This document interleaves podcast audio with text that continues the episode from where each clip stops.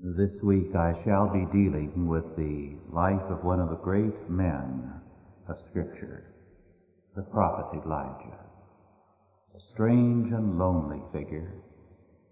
One of the few men in Scripture of whom we are told next to nothing.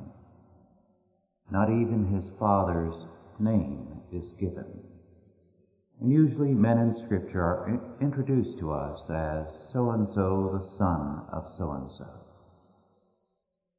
But Elijah speaks the Word of God to his generation and to ours. First of all, from the Epistle of James, the fifth chapter, verses 15 through 18, or 16 through 18. And then 1 Kings 17, verse 1. The effectual, fervent prayer of a righteous man availeth much. Elias was a man subject to like passions as we are. And he prayed earnestly that it might not rain.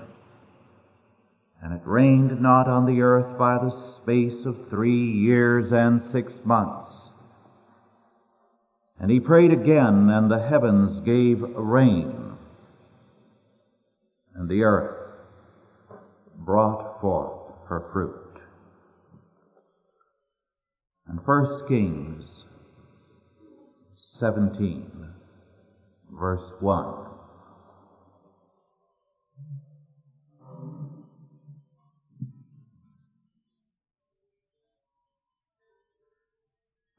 And Elijah the Tishbite, who was of the inhabitants of Gilead, said unto Ahab, As the Lord God of Israel liveth before whom I stand, there shall not be dew nor rain these years, but according to my word.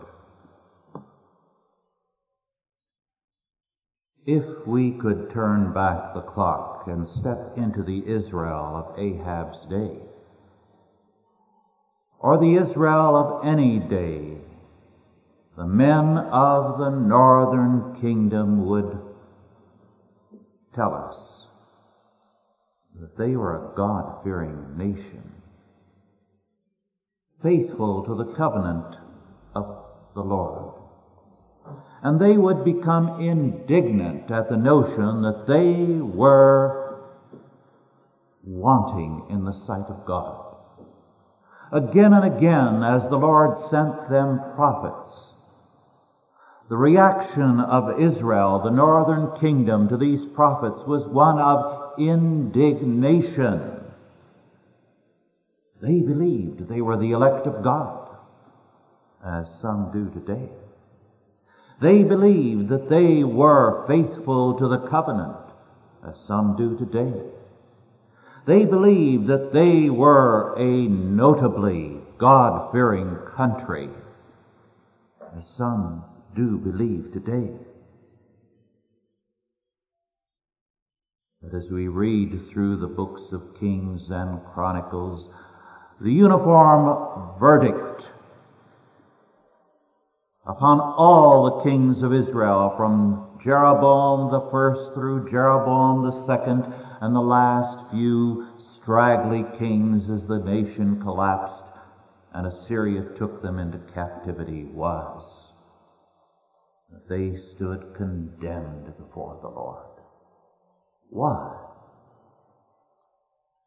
There is a modern word that is used by some Old Testament scholars to describe Israel's sin. Syncretism. S-Y-N. C-R-E-T-I-S-N. What does it mean? Now, a syncretist is somebody who maintains the form and the facade of a faith,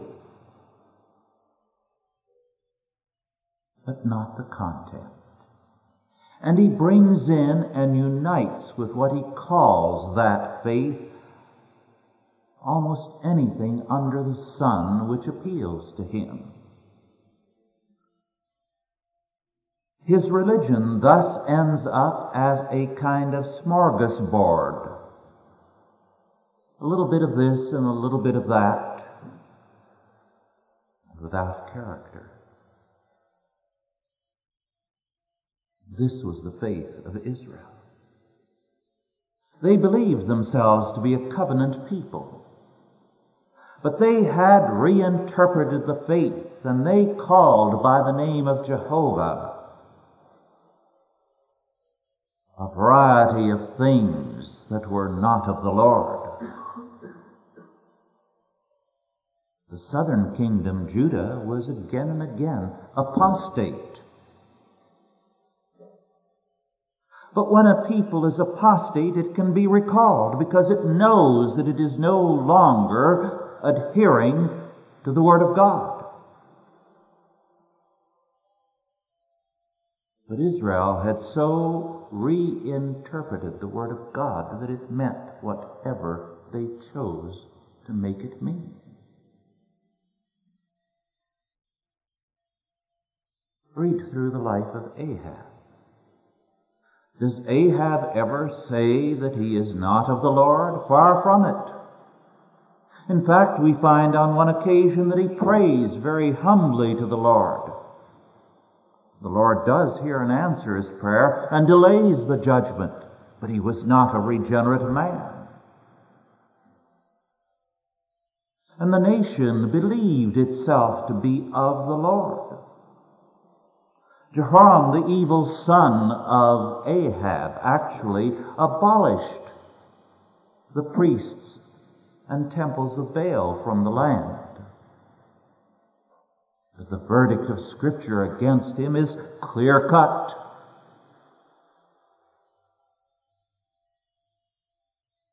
This then was the faith of Israel. Syncretism Moreover, there is another factor that makes Ahab's day seem very modern. It was a time of prosperity and a time of inflation. And people loved it. Everybody felt they were getting richer and richer. They grumbled, I'm sure, as people do today. But somehow they felt they were coming ahead. Was there not all kinds of goods from all over the world flowing into Israel? And was not everybody showing signs of a better income and a better standard of living? And it was not only Ahab's palace that was inlaid with ivory in the rooms,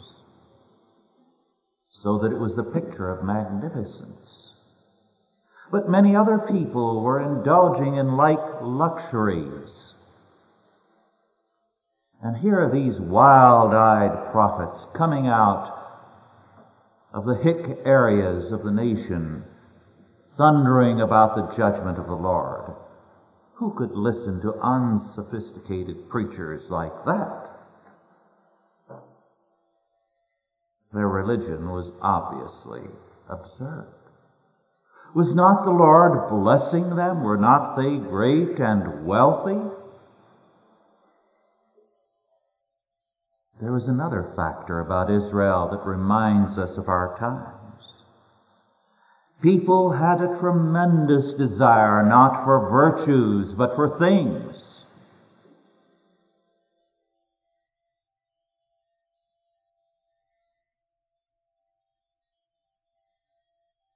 Does that not mark our time too?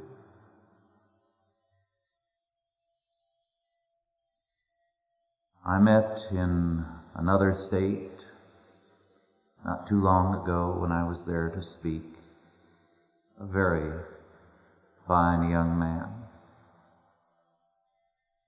And he reminded me of the young man that our Lord saw go away, sadly.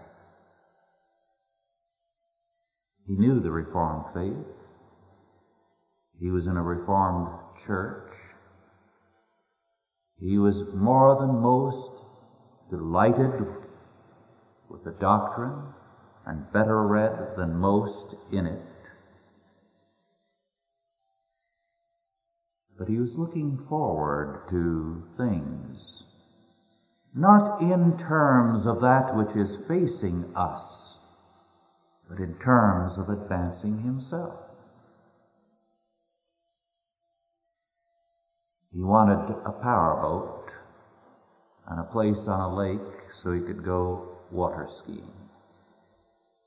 That was his goal. And I told him, I said, I've come here from a Christian school trial, and I have seen men on trial because they've refused to teach humanism in the Christian schools and facing jail. Let me add tomorrow night, after the meeting here, I will fly to Cleveland, arriving there about 157 to testify the next morning and return here, so I'll be here to speak Wednesday night in the trial of a farmer who lives out in the country in a, near a small town, Mansfield. Or rather, I should say Mansfield, which is a small city, is the closest area to him. He has been arrested. Why? He is a, an earnest Christian who believes without any hesitation in the infallible Word. His daughter, having reached five, was ready for school. The only Christian school in that area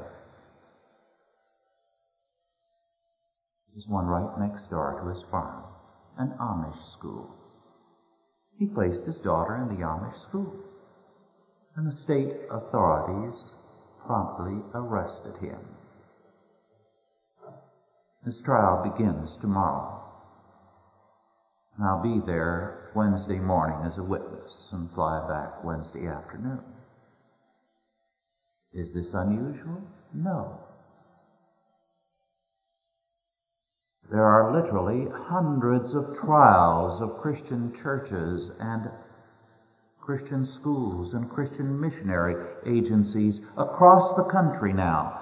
And I believe the number is close to a thousand or more, and I expect it to double and triple in the near future. And the sad fact is that in some of these trials, we face not only the hostility of these humanists who want to destroy the faith but also the hostility of men who claim to believe the Bible from cover to cover, who claim to be fundamentalist or Lutheran or Reformed, and who get on the stand and their hatred is intense. And their attitude is like that of Ahab when he said to Elijah, Art thou he that troublest Israel? And they accuse us, of course, of bringing dissension and trouble into the ranks of the faithful and by creating false issues. Because we will not surrender to humanism as it seeks to destroy the faith. But of course, men today have the form of godliness, but not the power thereof. They want their speedboats and their new cars and many things. But they're very like a days ago about the pursuit of holiness, without, without which no man shall see the Lord. And so the ministry of Elijah is most relevant to our times. Elijah was a man whose dress was desert dress, roughly clothed, survival clothing of men who are living off the land in the wilderness, as was that of John the Baptist. Signifying to Israel that captivity awaited them that if they did not hear the word of the Lord, they would hear the judgment of the Lord.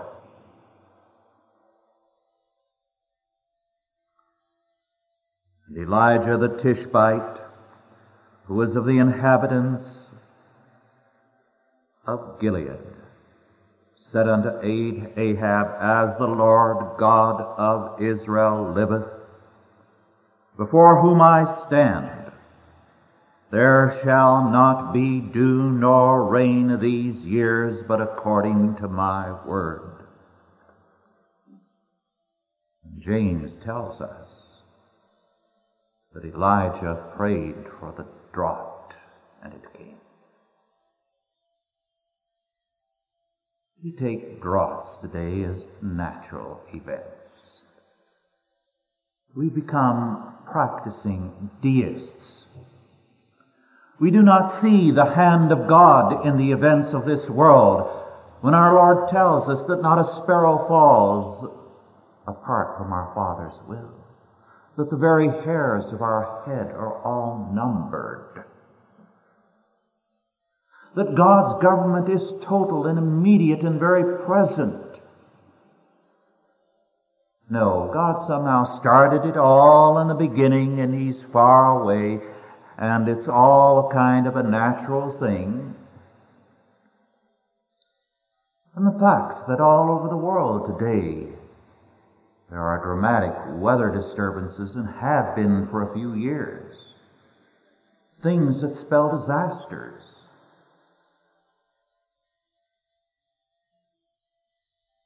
Men take this as the workings of nature. But what says the Scripture? We read in Leviticus 28, 26 verses 18 following. And if ye will not yet for all this hearken unto me,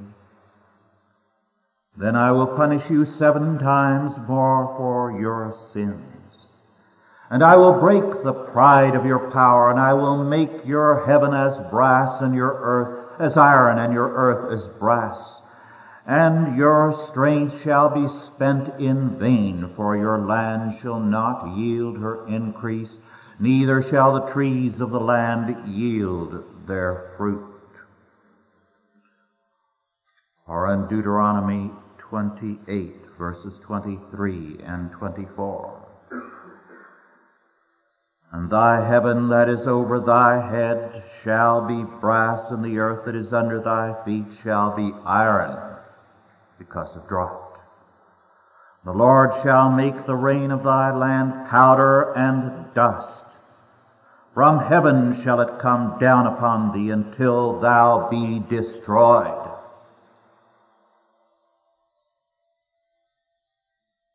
What does God tell us in Deuteronomy 28? one of the most important chapters of Scripture.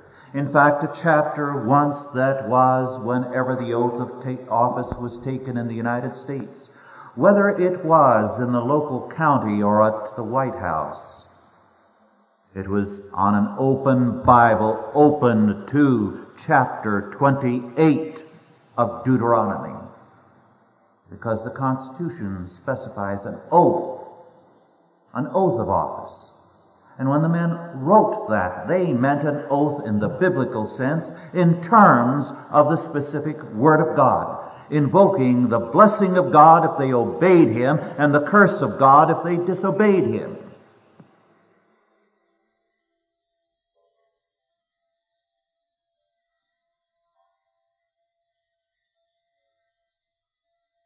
And God says emphatically, this is my judgment on a generation that will not hear me.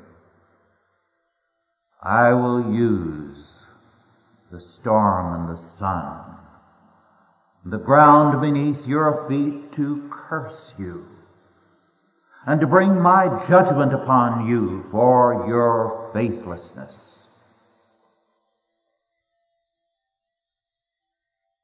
The day the whole world is under judgment and refuses to acknowledge it, hardens its heart against the fact of judgment.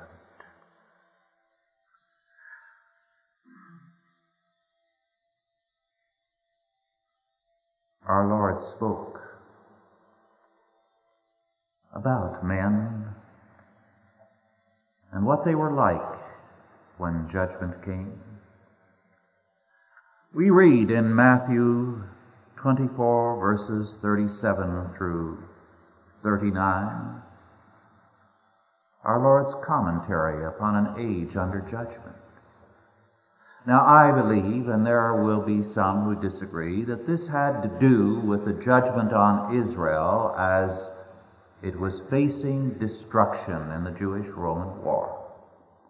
I also believe that it has to do with every age that is under judgment.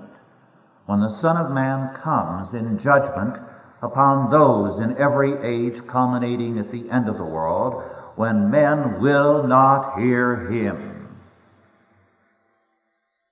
Either meet Him as our Savior or we meet Him as our Judge.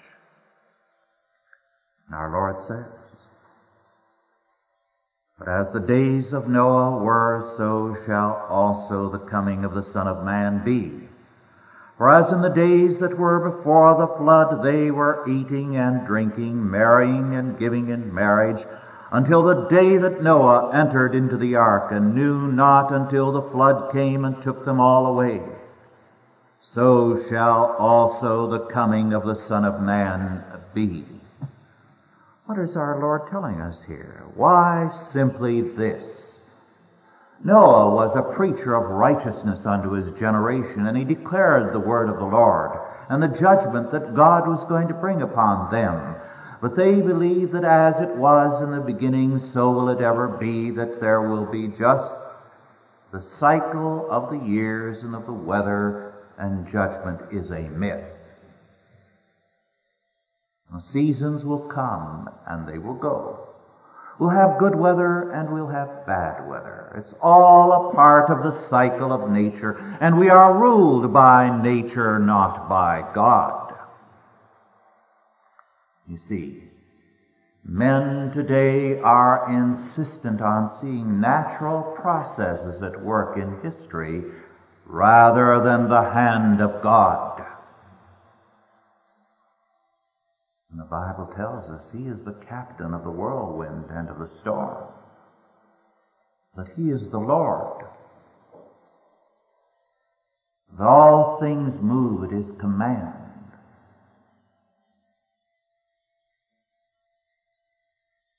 And that natural processes do not rule, but the Lord rules.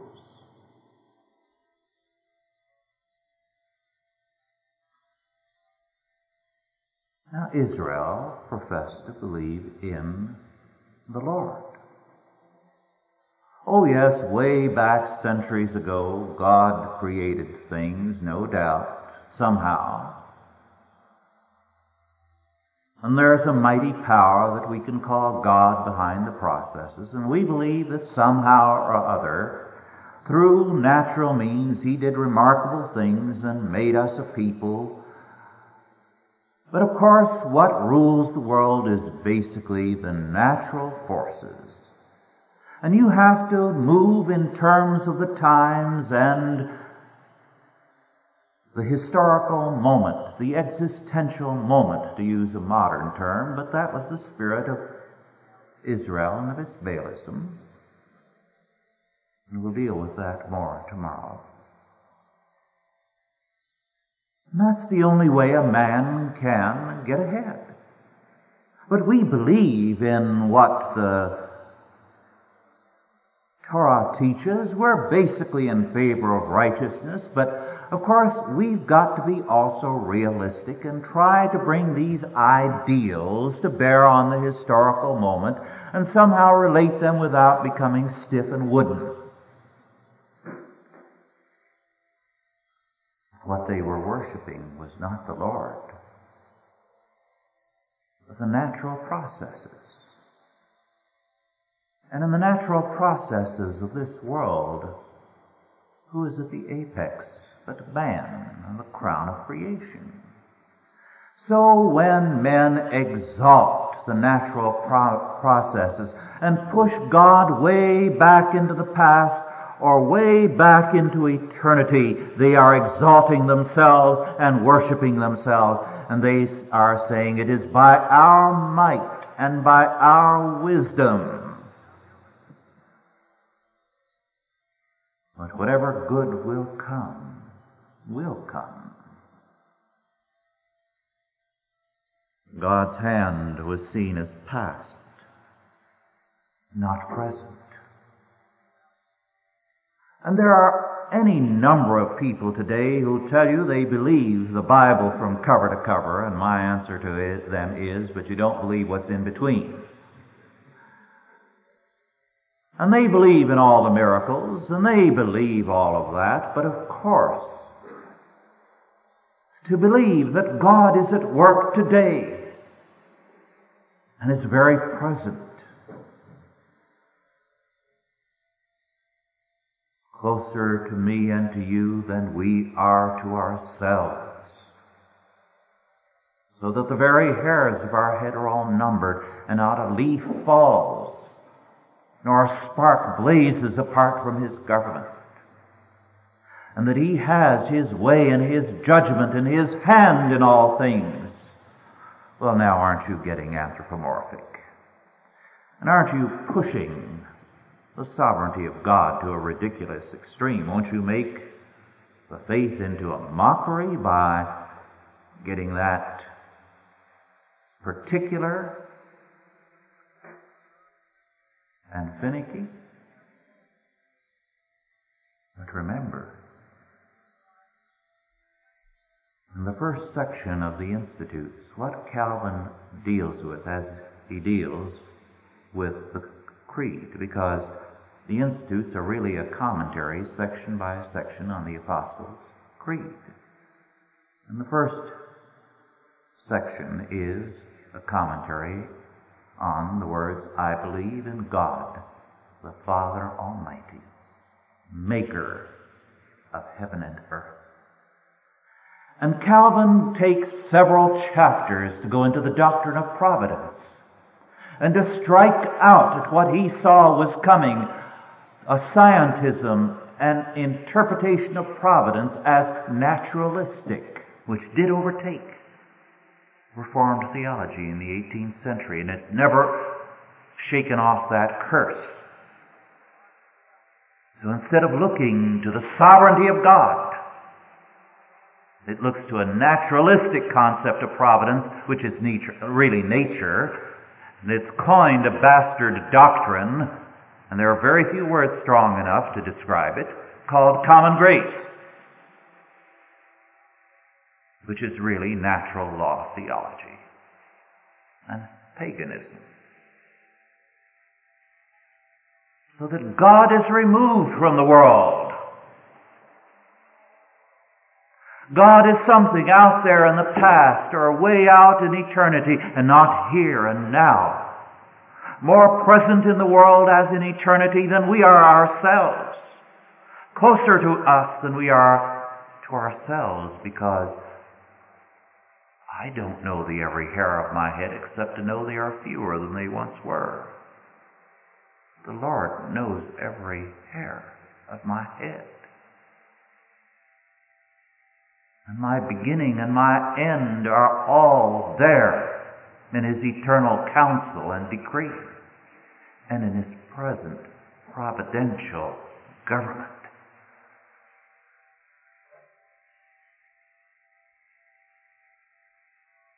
To push God back is to say that God is dead. And this is why when Elijah confronts Ahab, he says, As the Lord God of Israel liveth, he is the living God. He is living and at work right now in the weather. Not a God who did something centuries ago and has sat back silently since then. No. As the Lord God liveth. And I tell you that until the churches of this land and until the politicians of this land and of every land, whether they be Brezhnev or Jimmy Carter, recognize that there is the living God at work in this world, closer to them than they, than they are to themselves. They will never know what they have to deal with and with whom. Because it is the hand of the Lord that is upon this age in judgment.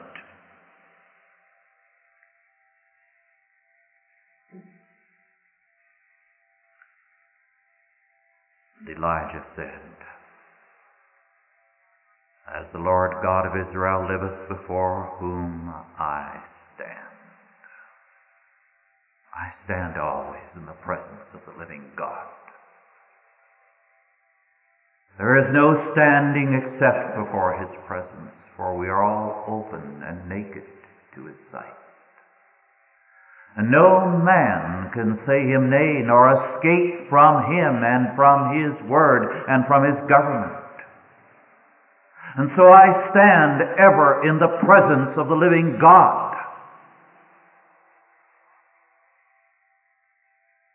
And I declare unto you, there shall not be dew nor rain these years.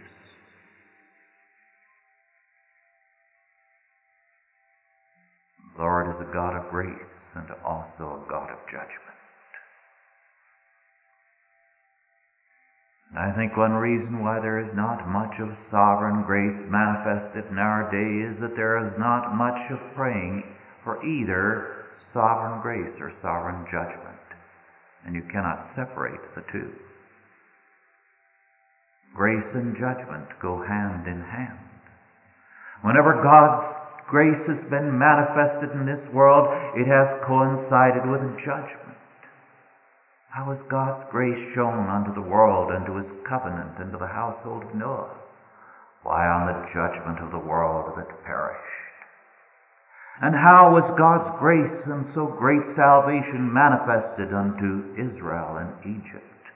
Why, was a judgment upon Egypt. And how is it shown upon us? Through Jesus Christ. But by the judgment of the cross, wherein all of us were sentenced to death, and that sentence of death upon every man born of Adam was openly set forth. And the salvation of the elect declared. It was judgment. And it was also redemption. And we cannot pray for grace unless we pray also for judgment.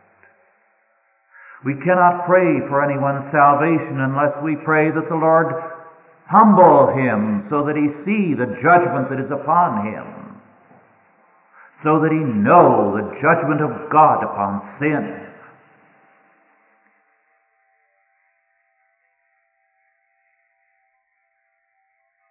There shall not be dew nor rain these years. But according to my word.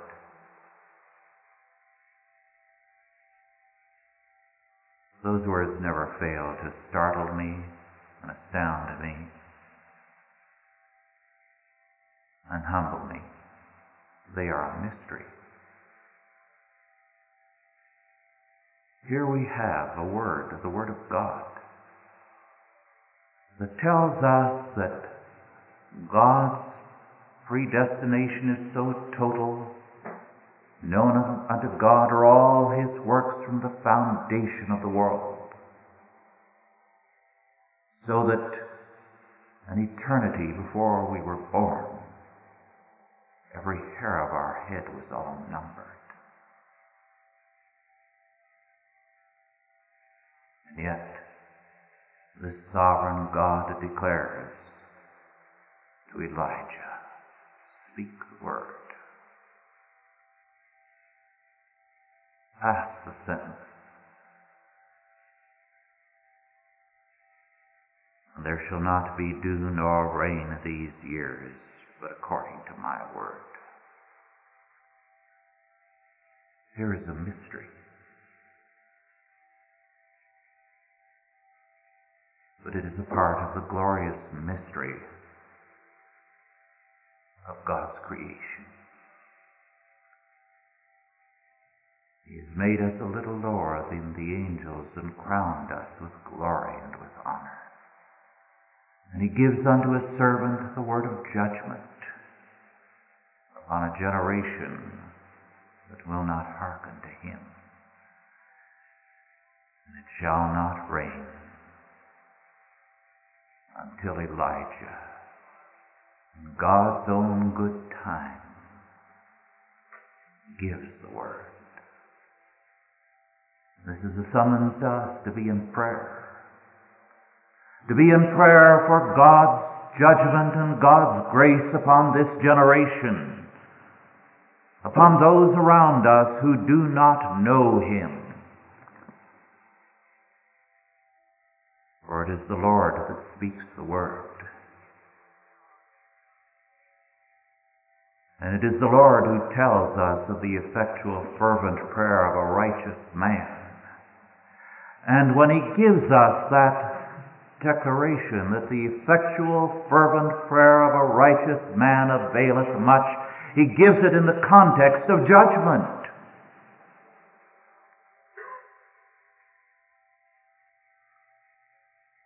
We cannot treat God as though he were a kindly grandfather. Now, I'm a grandfather. I have ten and two tenths grandchildren two ninths, excuse me, my arithmetic is a little faulty there. Ten and two ninths grandchildren, and I confess that uh, while I was a very strict father, as a grandparent, I tend to be indulgent, and uh, they melt my heart. God is not a grandfather. He is our heavenly Father whom he loves, he chastens. And can we be in prayer for the church we love? For the people we love, without being in prayer not only for God's grace upon them, but God's judgment upon them? Is then that the effectual, fervent prayer of a righteous man avails. Moses tells us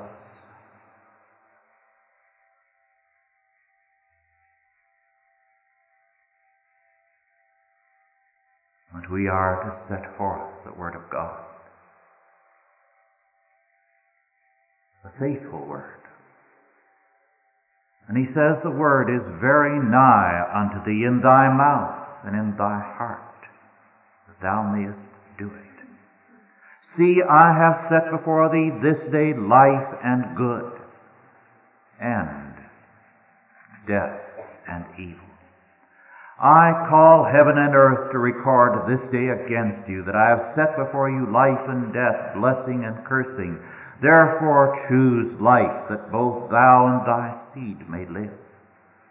That thou mayest love the Lord thy God and that thou mayest obey his voice and that thou mayest cleave unto him, for he is thy life and the length of thy days, that thou mayest dwell in the land which the Lord God sware unto thy fathers, to Abraham, to Isaac, and to Jacob, to give them.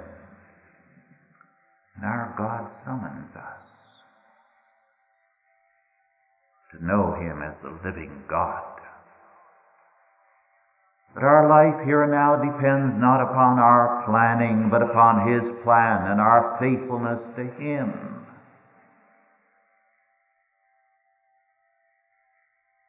And we are summoned not to be like Israel, syncretists in our faith and lackadaisical, feeling that as we go down into perdition, that we are the Lord's when we have been our own Lords. When we have served ourselves and given Him lip service. When we have only had a form of godliness and lacked the power thereof.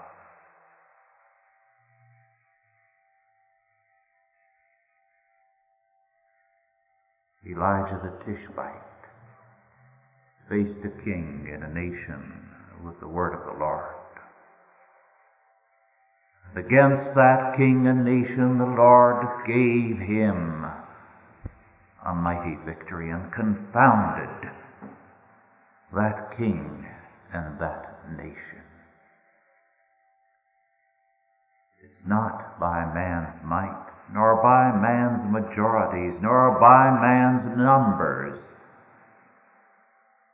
by God's might and by God's power and word and spirit that we prevail.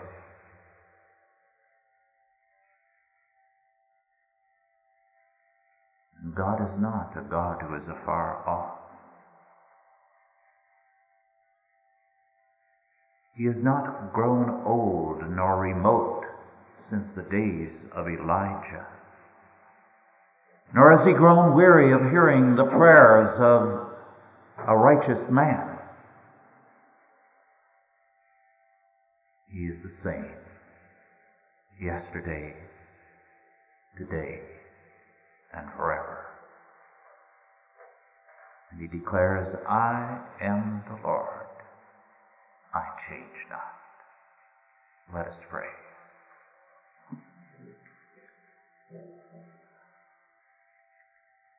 Almighty God, our Heavenly Father, we thank Thee that Thou art the God of Abraham, Isaac, Jacob, and Elijah, and our God. Make us ever mindful, O Lord, that we are not alone Thou, Lord, art very near. Thy word is truth, and it is Thy word alone that shall prevail. Make us strong, therefore, in Thy word, that in the power of Thy word and Thy Spirit we may speak unto men and nations, declaring unto them Thy judgment and Thy grace confounding them in their ways and in their evils, and exalting thee.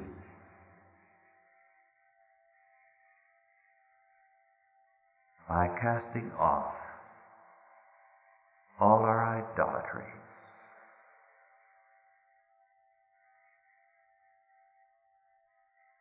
casting off the worship of our own will. Falling down before Thee and acknowledging that indeed we have sinned and gone astray.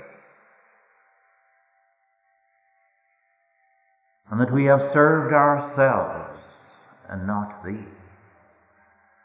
That we have been zealous about acquiring things for ourselves and slow about the needs of Thy kingdom. Make us, O Lord, strong in Thy service, bold in our most holy faith, that we might be more than conquerors through Christ Jesus. In His name we pray. Amen.